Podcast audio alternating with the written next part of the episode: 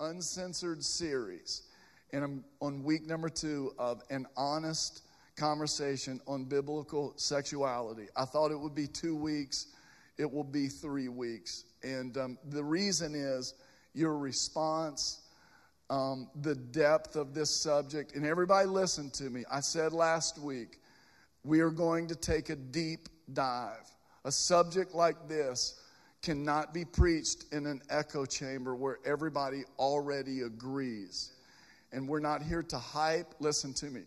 We are not preaching this to remind a bunch of conservatives in the South who wins or who's right.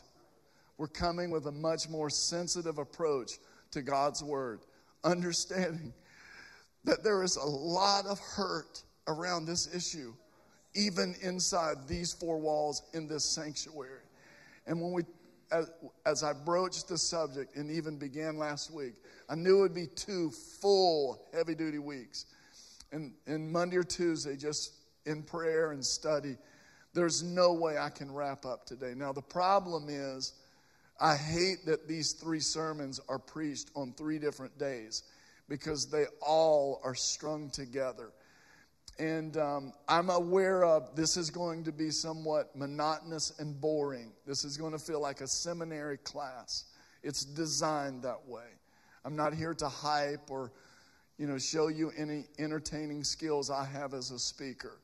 We're digging into the Word in an area that we must contend for truth in a loving, tender,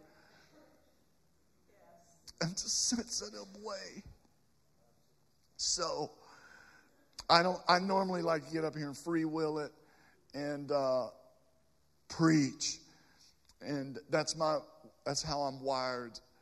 But the last two weeks, I've really pretty much, by manuscript, just written out what I want to say, so that I don't get off on any rabbit trails and I don't mistake or slip up in the interpretation of Scripture. And if you can, and I, I know many of you listened to last week more than once, and some of you more than twice. It was that kind of word. And this week will be the same. And so we're in the uncensored series. Remember, if you if you haven't been around, the whole uncensored series comes from God told Adam and Eve, you can have anything in the garden but that tree. Satan said, did God really say? Eve said, Yes, he did. Satan said, Well, I don't think that's really what he meant. There's something even better that you can have if you violate or you. you she, he talked her in to thinking that's not what God meant. And in a 360 degree HD view, that is what's happening in our world everywhere you look about everything. Did God say? And some of us as believers, we don't even know. Did, did God say that or did Confucius? You know, and we're not able to say, yeah, God said that. So the next step, well, that's not what he meant. We're not even able to defend that. And you go, okay, why are we why are we preaching this? There's there's several reasons. Number one, we all need a, a a refresher on biblical sexuality, all of us. And I'll talk about this next week. In, a, in, listen, in a world, in a culture that worships sex, sex brings more death than it does life. And it was designed originally to recreate, it was designed to bring life.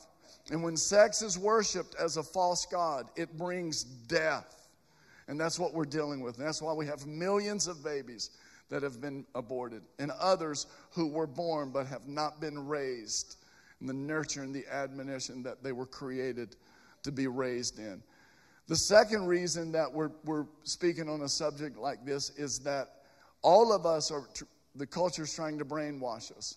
And our children, and many of us adults as believers, the message is everywhere. And we need to see what does God's word really say? And when you look at the word, remember last week I said, you don't know what balance is until you look at the plumb line. The Mason workers have built some brick walls and I've watched them drop the, the plumb line this way to make sure as they're stacking them, it's straight. And I've watched them take the string and with the, the laser beam, make sure every brick is level. And we're in that place now as a culture where we've built a leaning tower of Pisa in our worldview, in our cultural view, and what this generation, it, it's this generation without this truth will, there won't be many more generations in this culture because when you worship sex as a God and it brings death, eventually it ends the culture as we know it. And so that's why we come with this teaching. And we look, we're, we're looking at five different passages of scripture. We got one in last week, and we're doing four more this week. So I'm going to move as quickly as I can, and um, let's pray. Father, your word is, is, is life. Your word is life. Open our hearts and our minds. We don't want just a shoulders up or just a shoulders down. We want our head and our heart engaged right now. Anoint me, deputize me, Lord, to just be the newspaper boy that drops the paper. And we'll read it today and see your heart and your love and your plan for mankind to flourish. In Jesus' name we pray. Amen. Now, Leviticus 18 22 says, Do not have sexual relations with a man as one does with a woman. That is detestable. Leviticus 20, verse 13 says, If a man has sexual relations with a man as one does with a woman, both of them have done what is detestable. They are to be put to death, their blood will be on their heads. The context of this passage is that the children of Israel are going into the promised land. God wants them to have a different culture, a different ethical vision, different practices that make them holy and set apart from the nations that God is driving out because of their debauchery and depraved lives. Depravity is what we deal with in the Old Testament, and that's why it was like animalistic culture. They were more like animals than preacher, uh, than, than, than humans and people. And, and depravity leads to death. And God knows I can put you in that new place, but without you understanding what makes things holy, you'll become just like them and you will self destruct. The big idea in Leviticus is the word holy or holiness. It occurs 87 times in the book. Holiness is the book's overarching theme. And the whole of Israel's worship is to restore or to discover the holy, to leave the culture of depravity. God wants them to start over with Him as their holy God, worshiping Him. So, holy people with priests who are holy, wearing clothes that are holy in a holy land, using utensils, utensils that have been set apart and made holy, celebrating holy days, living by holy law, that they may be a kingdom of priests and become a holy nation. The second half of Leviticus from chapter 17 onward is sometimes called the Holiness Code after the introduction because it details how the Israelites were to live as holy people. So we see in Leviticus 19, verse 2, the underlying theme, and the command is this You shall be holy, for I, the Lord your God, am holy. These verses have generated in Leviticus some level of controversy, a lot of controversy. But there are two main questions that you have to ask to get to the issue of same sex relations in the book of Leviticus. Number one is what is the issue that is being forbidden in this text? And number two, is it still relevant for us today? The progressive position, those that would affirm same sex relations, the progressive position says this. And I'm going to give three responses to what they say, but their position on these two passages of Scripture is the argument says basically the Old Testament passages don't apply to us today because we're in the new covenant. Let me offer a few reasons to explain why I don't think the progressive issue can hold up on this subject with these verses. Number one, we don't just throw out the Old Testament. there is no indication in the New Testament that the book of Leviticus should be treated as obscure, peripheral, or irre- irrelevant. Listen closely. Jesus referred to Leviticus 19, love your neighbor as yourself, more than any other verse in the Old Testament. The New Testament refers to it 10 times. Both Peter and Paul quoted Leviticus as part of their summons to holiness. The authors of the New Testament did not hesitate to turn to Leviticus to find instruction and exhortation for godly living, and consistently they did this. Paul does it in 1 Corinthians as he condemns incest. The New Testament authors seem to find Leviticus morals still binding on Christians, and the sexual ethic of the Old Testament still carries through to the New Testament. Example, when you look at this passage in, Le- in Leviticus 18 and chapter 20 that I read a minute ago, it's almost treated in that section like the Sermon on the Mount of the Old Testament. By that I mean it's like a block of teaching that is fundamental and therefore is con- constantly referred back to as necessary and fundamental teaching. You've got to read the whole context. It's not just homosexuality or same sexual relations that, that's in this. It, it includes things like incest, adultery, child sacrifice, bestiality, theft, lying. Things start hitting a little closer to home. Taking the name, the Lord's name in vain, oppressing your neighbor, cursing the deaf, showing partiality in the court of law, slander, hating your brother, making your daughter a prostitute, turning to witches or necromancers. You shall love your neighbor as yourself.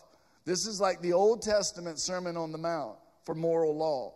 Many of the prohibitions that we know are explicitly, many of these are explicitly forbidden in the New Testament. The areas of sexuality come from this very passage. And we don't throw them out because they're found in the Old Testament or in the book of Leviticus or in the holiness code. Now, Christians have always said that when you read the Old Testament, you have to read it through a lens of the moral law the ceremonial law and the civil law. I wish I had 30 minutes to break this down, but there's when you read it, most everything in there, uh, well, everything in there falls under one of these categories. But because the ceremonial law, which is much of the temple and sacrificial system, has been fulfilled in Jesus, it's no longer relevant to us. How many of you are thankful for Jesus? The curtain is torn. We don't have to go through a year and wear special clothes to be able to come into his presence.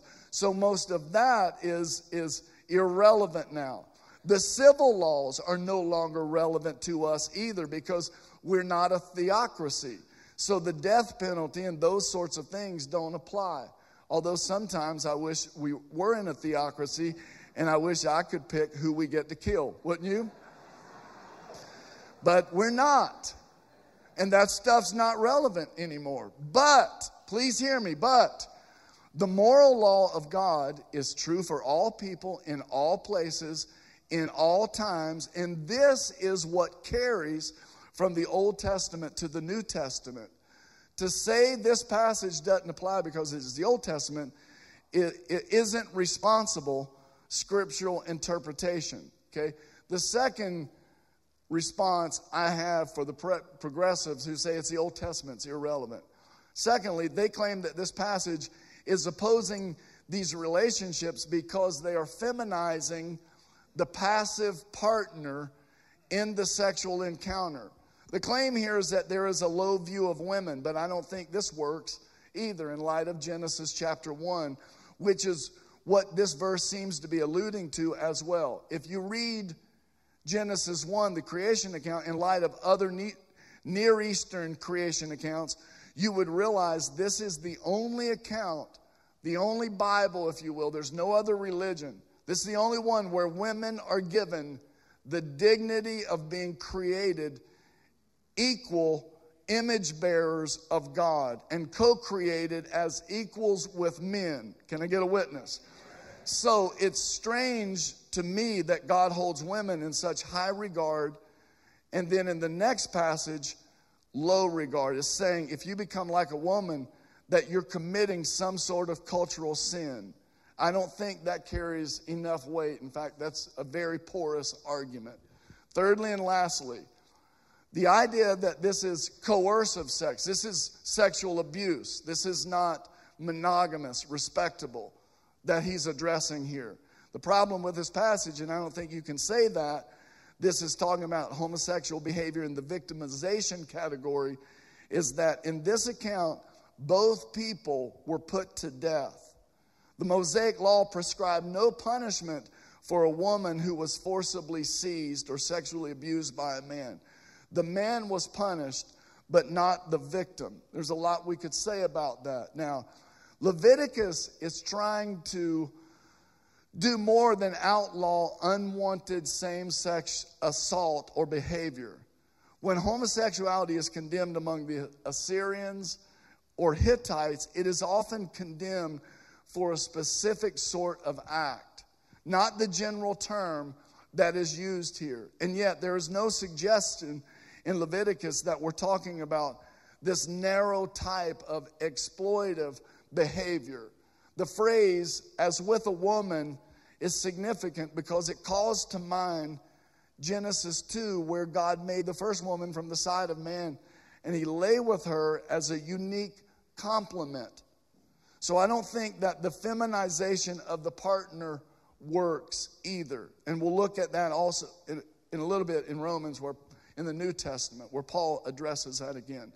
So when I look at this passage and I consider the progressive arguments, the affirming um, people, I don't think they carry enough weight to overturn, listen, what the text simply says in English or in the original language, which is the traditional teaching on this passage. Now, big, big deal right here. Before we turn to the New Testament and look more at more recent clear statements on the subject, I want to take a moment and deal with same sex relations in the Greco Roman world at the time of Christ and the Jewish and Christian understanding of what was happening at that time that the New Testament was written. It's very important because many progressive positions are this. Well, when they wrote the Bible, they didn't know about orientation, that people were born this way. Number two, they didn't know about same sex, committed, monogamous, respectful, mutually loving relationships. Let me acknowledge that, yes, there was a diversity of all kinds of relationships when it came to sexuality around the time of the writing of the New Testament. There were uh, master slave sexual relationships that were abusive and exploitive, there was prostitution, there was gender confusion related to sexual activity and there was pederasty, where pedophiles were known. And there was also committed, stable, loving, long term, monogamous relationships at the time the Bible was written in the Greco Roman world. Now, there was a reality and a recognition of consensual, committed same sex relationships. Time out. What I'm building here is a case that the, the affirming world today says the Bible is irrelevant because they don't, we know more than they did then. Everybody tracking with me? You're born this way. They didn't have mutually respectful, loving same sex relationships. Trust me, that's a strong argument, but it is not fair, or factual. It is simply untrue to say that they were not known about enduring same sex love. There are several big books that are very thorough related to this topic. C.A. Williams, Roman Homosexuality from Oxford Press. And uh, just a side note, it's interesting that these books are virtually taken out of print and that they cost, how much is that one? 902. Would anybody like for us to place an order? If you'll give us a deposit, we'll get some of them in for you. But seriously, it's very interesting. KJ Dover, Greek homosexuality from Harvard University Press. Listen to this.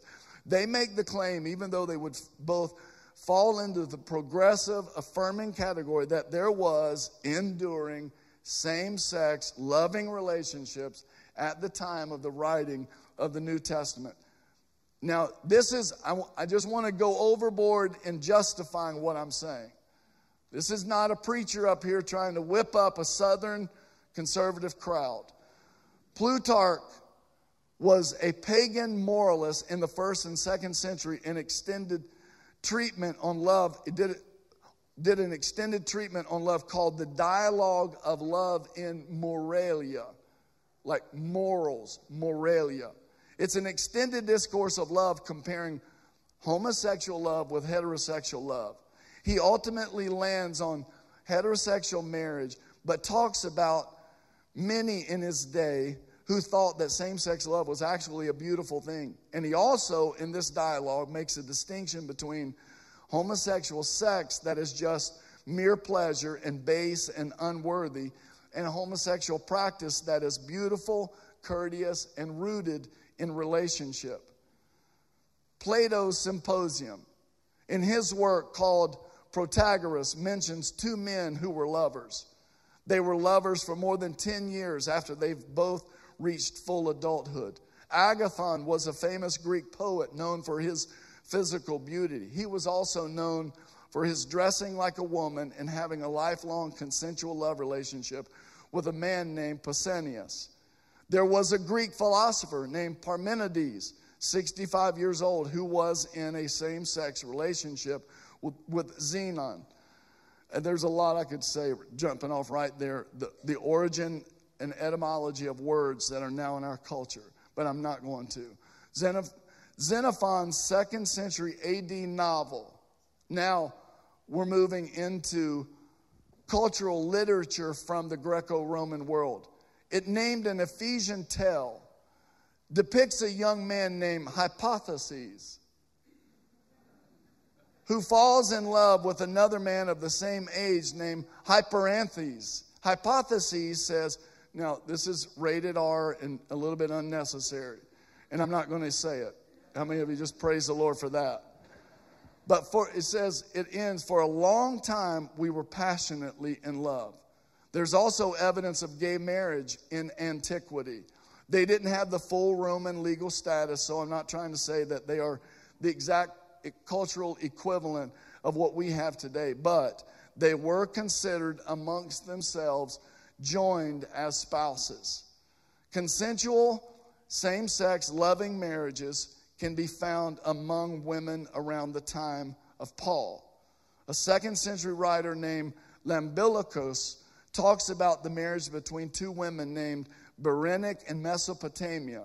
Lucian of Samosata also mentions the marriage of two wealthy women named Magala and Damanassa. The early Christian theologian Clement of Alexandria refers to women women marriage, and Ptolemy of Alexandria, a famous second century scholar of many trades, refers to women taking each other as lawful wives. Two Jewish documents written shortly after the New Testament refer to a time when forbidden female marriages were happening in their day. And several archaeological discoveries depict mutual love between women, including funerals, relief that dates back to the time of Augustus, where two women were holding hands in a way that resembles quite the classical gesture that resembles Roman married couples.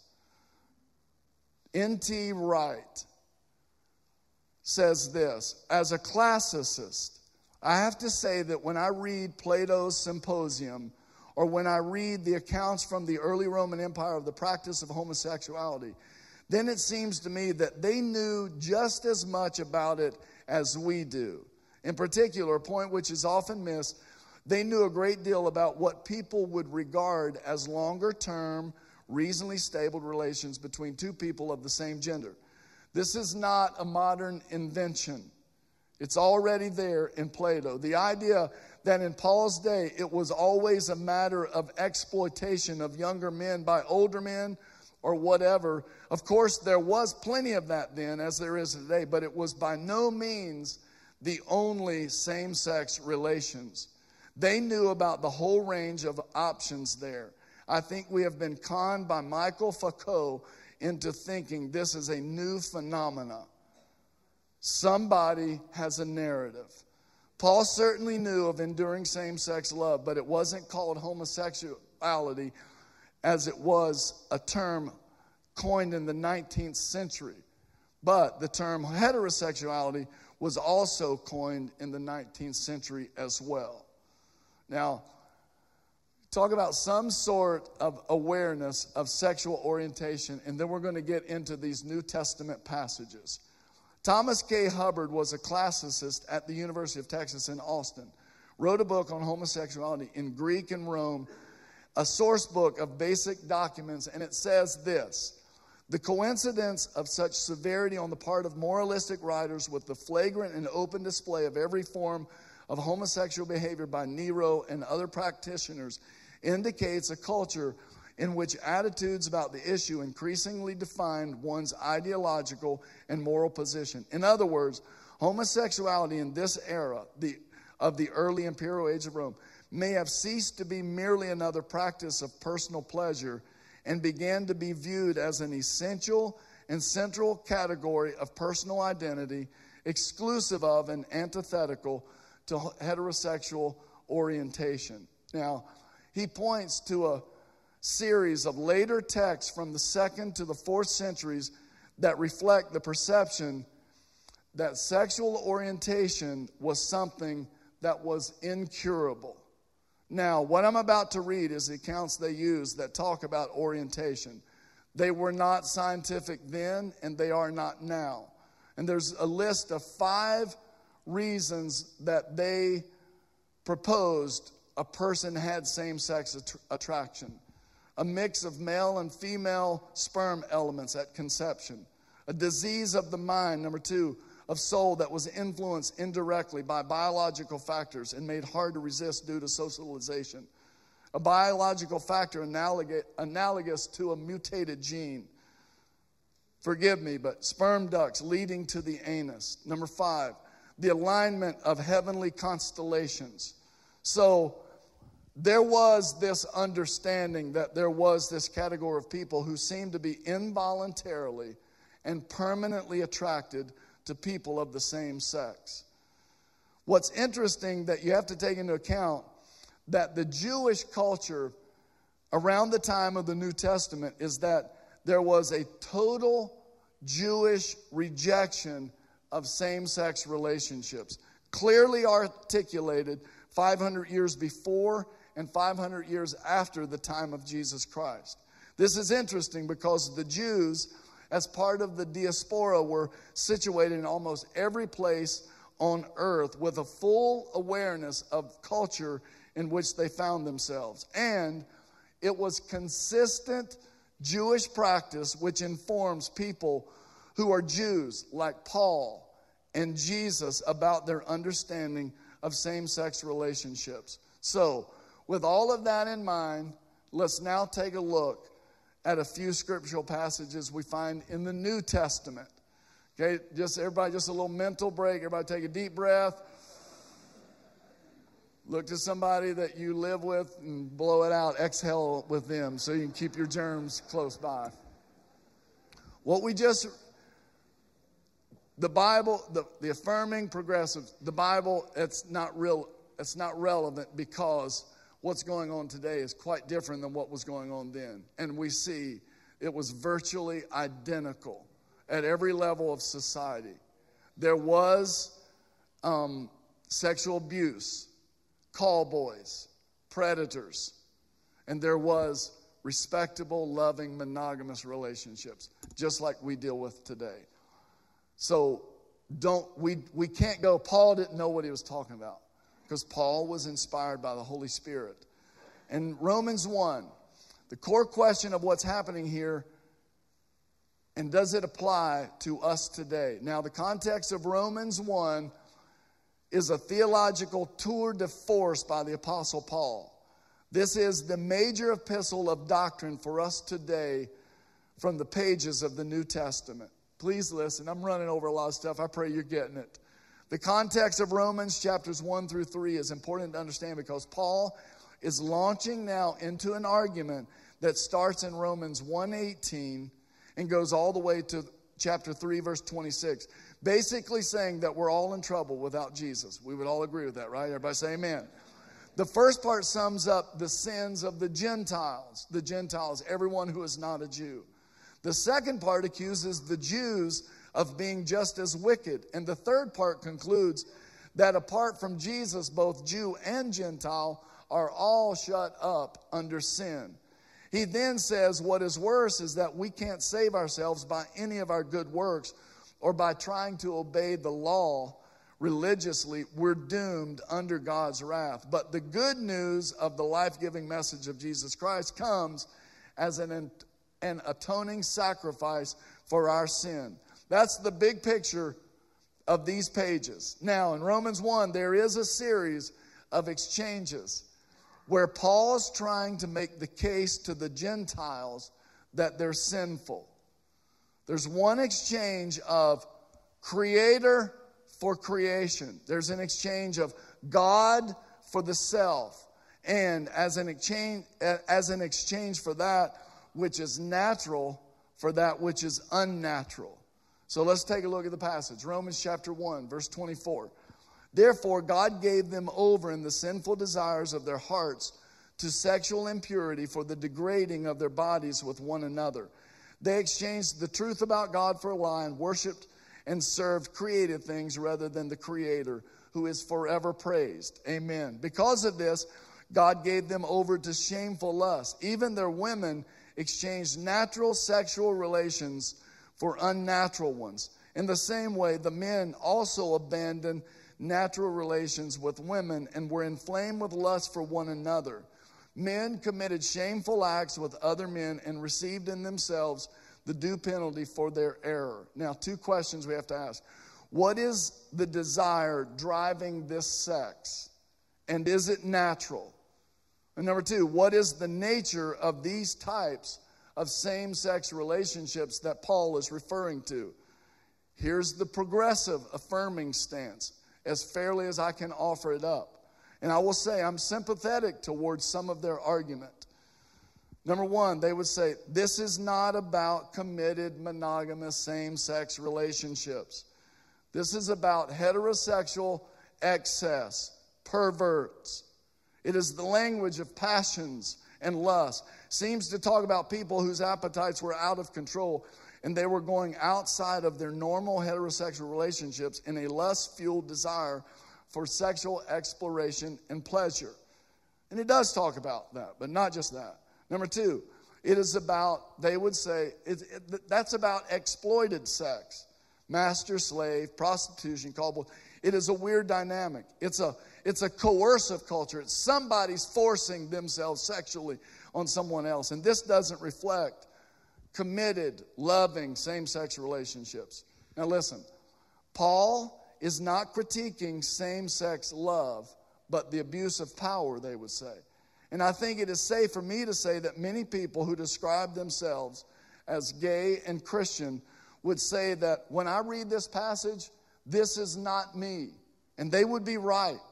However, the historic position of the church makes the claim that though individual people participating in this practice may not be manifesting all of the characteristics of the practice, Paul is not arguing that the motive that you enter into it, but the nature of it. The sin is against the nature as seen in Genesis, not nature based on a person's orientation or desire.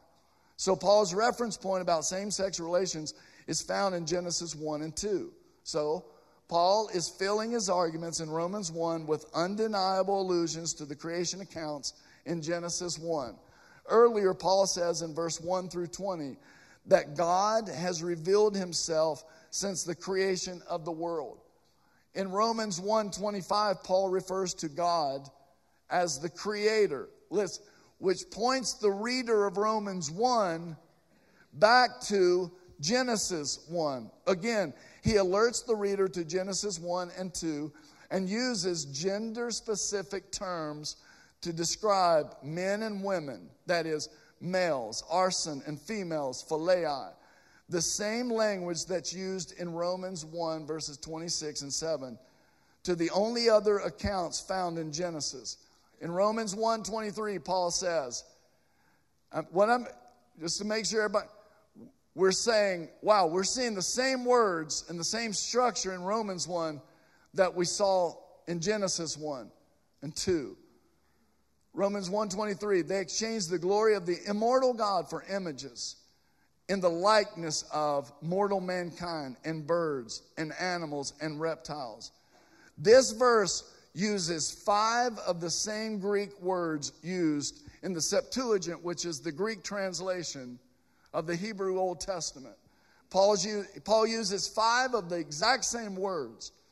Then God said, Let us make man in our image, in our likeness, so that they may rule over the fish of the sea and the birds in the sky, over the livestock and all the wild animals, and over all the reptiles that move along the ground. Please listen. What this passage is filled with is intertextual echoes. So, as you read this passage in Romans 1, you're wondering yourself, haven't I read this somewhere else before? And you have. Paul is basically saying, when he is talking about nature, he's not talking about a person's orientation as they understand their orientation. He's talking about nature as God has defined and created it as the creator. And it fills the languages with the Genesis accounts to make the point here. So he says, This is how God made the world according to Genesis. And you can see how the Roman culture is distorting it. They're going against nature, Paul says. Not personal orientation, but nature that God the Creator has defined it by male and female. Same sex practice is rejected because, listen, it violates the divine design in creation. According to Paul's logic, men and women who engage in same sex behavior, even if they're being true to their own feelings and desires, have suppressed God's truth regarding male female relations as God has designed them. So, this is not, in Romans 1, a rejection of coercive relationships, sexual abuse, and the aftermath, the effect, and the pain of living life after that. But it is a rejection of same sex relationships. This is not about heterosexual lust because in verse 27, both parties were consumed with passion for one another. This is not about a power dynamic of one wanting it and one not wanting it. They are consumed with passion for one another, like we just read. A key point here that is very hard to interact with is that this amongst male relationships, there were definitely accounts of power dynamics, control, and coercion, just like today. But there's no such accounts with female relationships. This is a passage where Paul connects I'm, I'm sorry, this is, I lost my place. This is a passage where Paul connects not just male relationships, but female same sex relationships as well. So his critique is not these are a power dynamic. There is no power dynamic recorded in history with female same sex relationships. The condemnation that Paul is talking about is the fact that they're with the same sex, not the motivation for why they are. Two commentators. The honest interpreter should recognize how general Paul's language is. He doesn't describe homosexual prostitution, men having sex with boys, or reckless orgies, nor does he bemoan the passive partner in male male sexual encounters as many of his Greco Roman contemporaries did. Paul doesn't draw attention to violating the social pecking order of the Roman class system as other authors did. And contrary to the opinion of modern scholars, Paul does not showcase a low view of women here. Rather, Paul uses basic terms and language of mutuality, male and female, natural and unnatural, one another to describe consensual same sex acts. An affirming writer, progressive thinker, writes this According to one interpretation, Paul's words were not directed at bona fide homosexuals in committed relationships. But such a reading, however well intentioned, seems strained and unhistorical. Nowhere does Paul or any other Jewish writer of this period imply the least acceptance of same sex relations under any circumstance. The idea that homosexuals might be redeemed by mutual devotion would have been wholly foreign to Paul or any other Jew or early Christian. Gender is the point, not orientation or exploitation or domination. Now, the second passage of scripture we're going to get, we're going to actually knock out, uh, actually, this is the third and fourth. Now, this is a passage of scripture that has become cornerstone of the debate. 1 Corinthians, verse 6, I'm sorry, chapter 6, verses 9 through 11. I want you to read this together. One more deep breath, everybody. Now, think about this. This is Paul writing. Or do you not know that wrongdoers will not inherit the kingdom of God? Do not be deceived. Neither the sexually immoral, nor idolaters, nor adulterers, nor men who have sex with men, nor thieves, nor the greedy, nor drunkards, nor slanderers, nor swindlers will inherit the kingdom of God. Uh oh. We all got brought into this. And that is what some of you, come on, somebody, and that is what some of you were. But thank Jesus, you were washed, you were sanctified, you were justified in the name of the Lord Jesus Christ and by the Spirit of our God. Now, we're, these, we're going to look at one of these passages, but it's got the same issue in both of them. 1 Timothy 1, verses 8 through 11 says, we know that the law is good if one uses it properly. We also know that the law is made not for the righteous, but for the lawbreakers and rebels, the ungodly and sinful, the unholy and irreligious, for those who kill their fathers or mothers, for murderers, for the sexually immoral, for those practicing homosexuality. I'm reading from the NIV intentionally. For slave traders and liars and perjurers, and for whatever else is contrary to the sound doctrine that confirms to the gospel concerning the glory of the blessed God, which he entrusted to me. Now, there's so much happening in this passage. Paul is speaking to the Christians in the church at a city called Corinth. He uses a challenging set of Greek words here. There's not a lot, lot of context about these words he is using here, and there is a ton of conjecture about what is happening in this text and what it really means for us today. Here are the two Greek words, malakoi and arsenokoitai.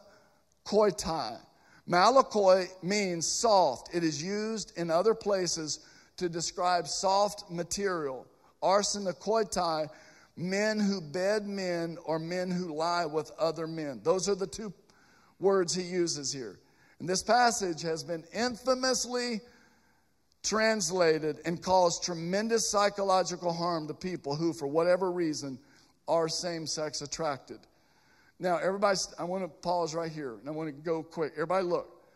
Um, some of your Bibles say the homosexual, others say those that practice homosexuality. Look here at a list. The, the ESV says men who practice homosexuality. Holman Christian Standard Bible. Anyone practicing homosexuality. I'm going to read them all. Effeminate, abusers of themselves of mankind. Effeminate, homosexuals. Men who have sex with men, homosexuals, sodomites, pro- male prostitutes. Those who practice homosexuality. And then male prostitutes, sodomites. You can see, wait, there's a wide range of what are y'all, what, what are you saying? And it's very confusing. Why? Let me ask you the question. What is homosexuality? Is it an orientation, a behavior, a practice? Can you be homosexual in your orientation and not homosexual in your practice or behavior? I believe the NIV is the best translation of this passage, and many scholars do too. And this is best because it puts the emphasis on behavior and not some sort of orientation. I just want to make sure everybody understands what I'm saying. The passage we read homosexuals won't inherit the kingdom of God. Poor translation. Homosexuals practicing homosexuality. is what it should say. Is, there, is everybody clear on that? Now, oh man, this opens up. Like, I struggle, and we're going to talk about this the next sermon. You know, why are people same sex attracted? We'll talk about it. I'm not going to answer it right now, but here's the deal. Um, I, I, have a problem, and I understand the counseling and the whole reason behind it with 12 step groups, but I have a hard time saying, Hi, my name is Chuck. I'm an alcoholic. Hey, Chuck, I'm an alcoholic too. Welcome. We love you. Or whatever it is that they say. I just have a heart, and again, I respect modern, healthy, sound counseling, but I just have a hard time saying it. You know, because I want to say, Hi, my name is Chuck. This is not me, I'm just as hypothetical right here. I, Hi, my name is Chuck. I'm struggling with alcohol, but I don't plan to be an alcoholic the rest of my life. You know what I mean?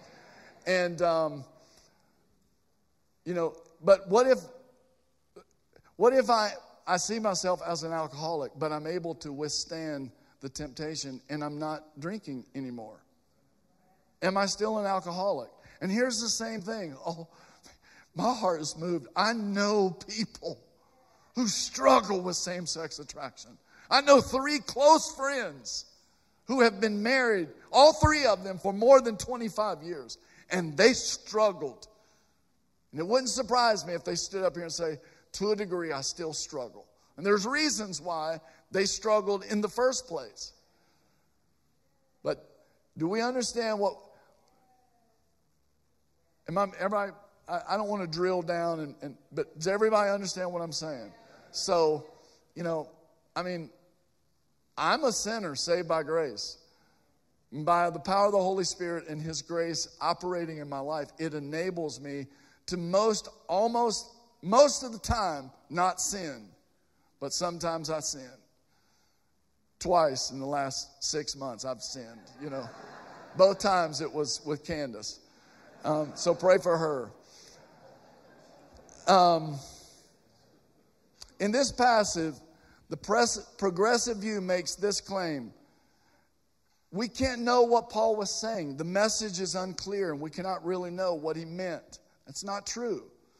The progressive view, there are no examples, they would say, of arsenokoitai in surviving Greek literature prior to Paul's use of the term in 1 Corinthians 6 and 1 Timothy that we just read. This is them saying, we don't really know. So it's hard to get an understanding of what the scripture is saying here. The language is unclear. How can we know what we're talking about here? Secondly, this is speaking exclusively about exploitive relationships, probably call boys and male to male prostitution. Some scholars do agree that malakoi are call boys. And the definition is that malakoi are call boys that sell themselves as prostitutes to other men and arsenokoitai are the men who hire them out. One is the soft, receiving partner in that relationship, and the other is the one is the stronger, more dominant one. So the argument is that these two terms are the soft male prostitute, the receiving partner, and male same-sex relationships. And on the other side of this, you've got the one who has called them in, and by nature of these two terms are exploitive. In all honesty, we do see that there was definitely those type of relationships in Greco-Roman culture, but I do not think that is what Paul is referring to in these two passages. The language may be unclear. I don't have time to go into how there is an equivalent Hebrew term that was used related to this passage that Paul is probably taking from the Hebrew and transporting it into Greek. But it seems very clear and compelling that what Paul is doing is taking, listen to me, this is profound. He is taking two words from Leviticus 18 and Leviticus 20, Old Testament, hundreds of years earlier, and he's putting them together and inventing a phrase from the Old Testament referencing Leviticus and using it here in the New Testament to make the same case. And this, this is not like high level scholarship to to discover this. Show the picture here of Leviticus 18 and 20. Here's what the relevant texts look like in the Septuagint. Let me see, do I have that here? So, I want you to see this. This is so good. The relevant text look like in the Septuagint, the Greek translation of the Old Testament used by Jews in the first century. So, Paul, in the New Testament, looking back, look at what the Greek says above. Meta arsenos, you shall not lie with a male as with a woman. Look at those two terms, arsenos and koiton. They're apart from each other. And then look at in verse 20 of chapter, I'm sorry, in verse 13 of chapter 13, they're, they're perfectly positioned right next to each other. You can see from the te- second text in particular how Paul's use of arsenokoitai is almost certainly taken from the holiness code of Leviticus. So, um, you can see that they literally sit next to each other. It's as though Paul, referencing, listen, as a Torah trained rabbi, the clearest commandment he can find in the Old Testament about what's happening culturally in Romans 1. Remember what we said. This is not an exploitive. This wasn't an idolatrous. This was a mutual condemnation that Paul is addressing. And he says that was in the Old Testament. It was forbidden then and now in the New Testament, these same behaviors are here and they are not appropriate now for the people of God. So, to say that because we don't know what these words mean culturally, except when you read the Old Testament, we see clearly what Paul is saying, then it seems absolutely obvious what he means in these two passages. Like, let me ask you, have you ever read Shakespeare? Only because you had to, right? And it sounds like reading the King James Bible. And even it's infused with biblical references. If Shakespeare, listen, writing from a loosely biblical worldview, infused his literature with biblical references, don't you think Paul had the rhetorical skill and knowledge and depth of Scripture as a trained rabbi who probably had the whole Torah memorized in his thinking to just grab a phrase that makes perfect sense to use in the New Testament. Many scholars say that this is a weak argument to say that we can't really understand these words. We understand these words. We just may not want to understand them. And we may be trying to create a narrative that is very damaging. The understanding of Malakoi and arsenokoitai fits with the consensus of modern English translations. It fits with the ethics of the Old Testament.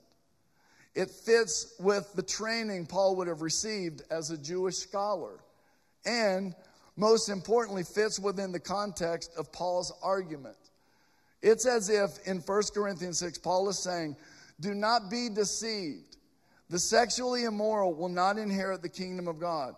And this includes those who have sex as a part of a pagan ritual, those who have sex with someone other than their spouse, men who play the passive role in homosexual activity, and in keeping with the general prohibition found in the Torah, any male who has sex with another male. What does the Bible teach about homosexuality? Is where that comes from, that book by Kevin DeYoung. And there's much to say on this subject about these two passages. But we must move on and bring this to a close this morning. And I'm asking you, did God really say? Because we're dealing with an enemy who is able to bring sophisticated sounding arguments to get you to question along with him. Did God really say? And the truth is, this is what is happening in our world. Truth is dying. And you can't even question the lie. But we must stand on the Word of God. But listen to me. We don't stand with our chest puffed out. We, we don't stand as a religious Pharisee living out of the tree of the knowledge of good and evil. In fact, we, we bow in humility and brokenness with tears in our eyes, praying for a culture that needs a resuscitation, a miracle. Now, and as we stand, You should do this job two weeks. Seriously. Revival would break out in every church if every person just had to do what they did in the New Testament. Everybody come prepared to preach. It's what they did in the New Testament. It's what house church is all about. You're talking about everybody stepping up their game, bringing something to share with everybody. It's powerful. And, and as I stand, the, listen to me, the integrity of my heart, it, it will not let me just sit and let this happen. And I, am really, I want, I want to be careful because I, in this part of, as I wrap up, I don't want to preach to, to a, for a response. Because, Lou, did you, did you get that little thing I sent? Can you pull that up from William Rohr? Did it, did it come? Okay. Let me, let me read it from you, for you. Oh, man. Now my phone. Oh, message send failure.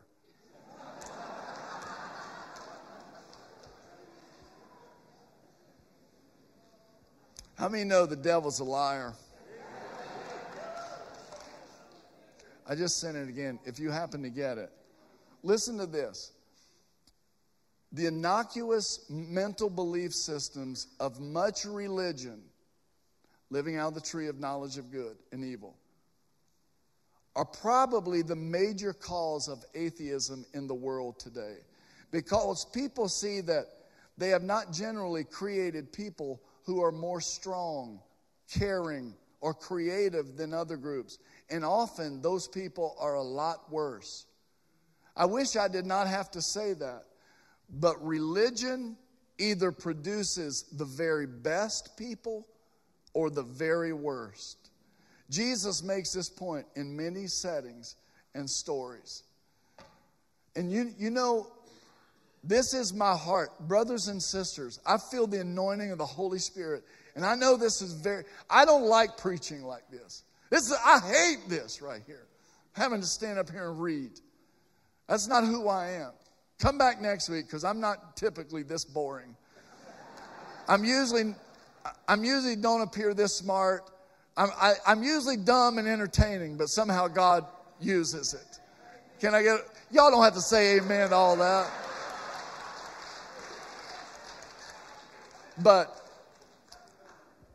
so I'm not preaching for a response. I do, I want you to hear me. You're going to think I'm trying to hype you. I'm not trying to hype you. I want to say a couple of Truth does not need defense. Give it time. Every person that's misled by these lies goes to bed every night with a hole still in their heart. They know it, and that's why there is such a violent response to defend the position. That's the first thing I want to say. The second thing I want to say is listen, there is a hunger in the earth that if a church, listen, John chapter 1, John said, In the beginning was the and the Word was with God, and the Word. Who is the Word? Come on. We are in this church. Paul calls us the body of Christ. The Word. The Word. And when the Word, listen, is preached truthfully and gracefully, Churches either lean, bring it, preach it. That's right, they're going straight to hell. Or, oh, I'm so sorry. And license for, we love, it's love, love, love, love. If, if we, and we can, and we are, this is my heart.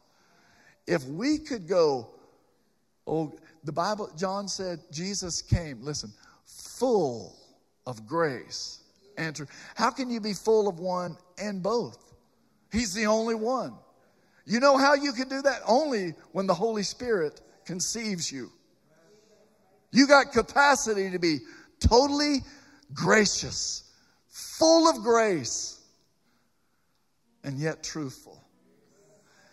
The, you all, we are on the verge of an absolute deluge of spiritual breakthrough in this community. Don't clap. I need the time. Listen.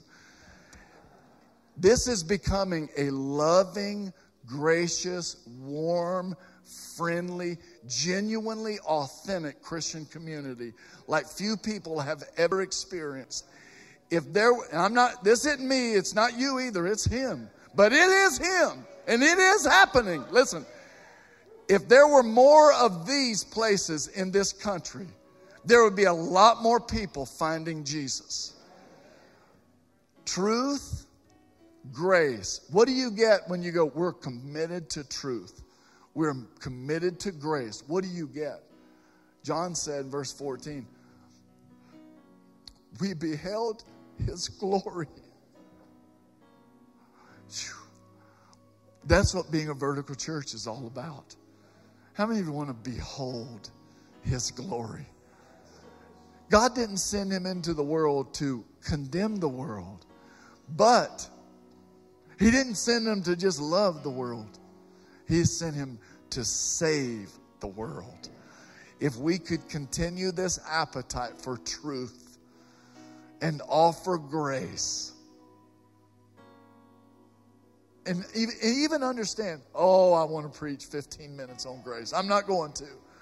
Grace is not just the free pardon of your sins, it's the unmerited favor of God. It's not just, oh, I'm forgiven.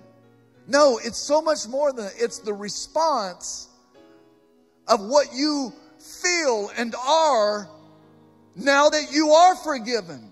There's a divine energy a Holy Spirit supernatural capacity that you have now. And it's the grace of God that, that equips you to, to be what God's called you to be.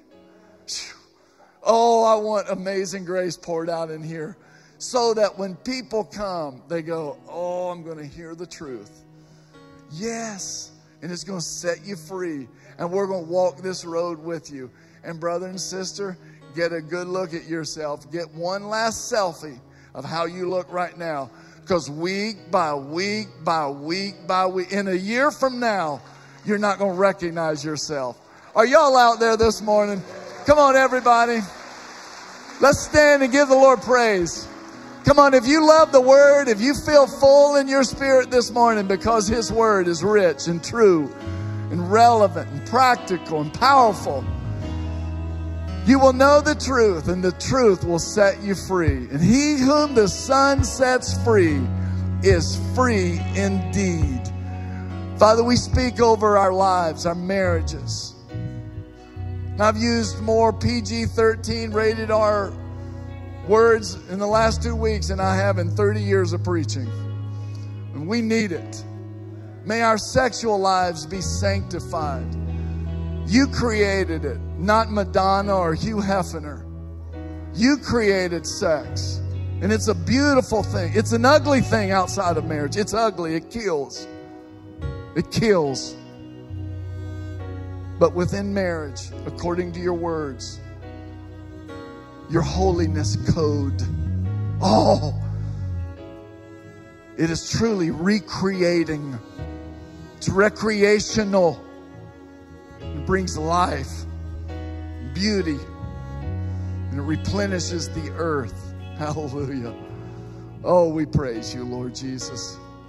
Father, I pray over those that would struggle with pornography, marriages where intimacy is infrequent and strained and stressed. I pray for a breakthrough, Lord. I pray for women who cannot get out of their mind what their boyfriend did to them, what their ex husband did. To, I pray for healing in the name of Jesus in the mind that there would be, you would recreate and you would restore and you would redeem. Oh, bless your name, Jesus. I sense his healing power in this room. I'm sorry. I just, I just, we, we, we are on the verge, on the cusp of something great. I pray for men, Lord we cast off shame and guilt. And I pray, Lord, that you would meet that need in their heart restore that relationship with their wife. Heal them from the shame that makes them unable to live life and participate in marriage the way you've called them to. We bind the spirit of pornography over our children. Come on, everybody, just lift your hands. Just lift your hands like you need to be picked up by Jesus, by His Spirit. Cleanse our smartphones, cleanse our laptops, cleanse our computers, cleanse our TVs, oh God. In the name of Jesus. In the name of Jesus. Let this mind be in you, which was also in Christ Jesus our Lord. Think on these things whatever is noble, lovely, just, excellent, praiseworthy, admirable, true. Think on these things. In the name of Jesus, Lord, renew our minds. We offer our lives as living sacrifices. Make us holy and acceptable in your sight, O Lord. We are to be holy because you are holy. You are our Father. And when we are rightly connected, the apple falls right under the tree. Our holiness comes from how holy you are. We bless you and we praise you, Lord. In Jesus' name. I, I just, I want to speak. I'm so sorry, but I just want to speak fruitfulness, harmony, unity. Again, I don't mean to get rated R, but our whole world has been. Our children are not getting the truth. I'm so thankful for my marriage. I'm so thankful. I joke around that we had all these kids. I don't even like kids. We just like each other. And I joke about that, and it's partly true. I love every one of them. But the beauty of marriage, the beauty of a mind that's set free, the beauty, what MTV and Madonna and Jay Z and what they've done, oh, and what it's doing to our children. In the name of Jesus, may there be Garden of Eden marriages restored. May we be naked and feel no shame. May we reproduce and recreate and replenish the earth and take over the earth from the one who has taken dominion from Adam and Eve. Hallelujah. You know, a couple months ago, we had six babies born in 13 days. I'm afraid about nine and a half months from today, we might be having, we might have some Isaacs and Jacobs and Candace and I are going away this week for a couple days. Don't even think about it. Isn't it good? In the name of Jesus. Here's what I want you to do. The next sermon is going to be, you're going to help me write it. Any question you have on this subject, I want you to send an email to me. And I'm going to compile, I don't know, as many as we can get through, eight or ten. and I know what questions you're going to ask. But ask whatever you want. And in the next sermon, we're going to break down and I'm going to talk about how do Christians treat those who struggle with sexual issues. And so feel free and send me a question. And it's it's confidential. It's between me and you. I won't make you stand up and ask it next Sunday in the service. All right? May the Lord bless you, keep you, make his face shine upon you and be gracious unto you. May he lift his countenance up on you and may He give you peace. Come on, say, I receive it in Jesus' name. Have a great afternoon. We love you.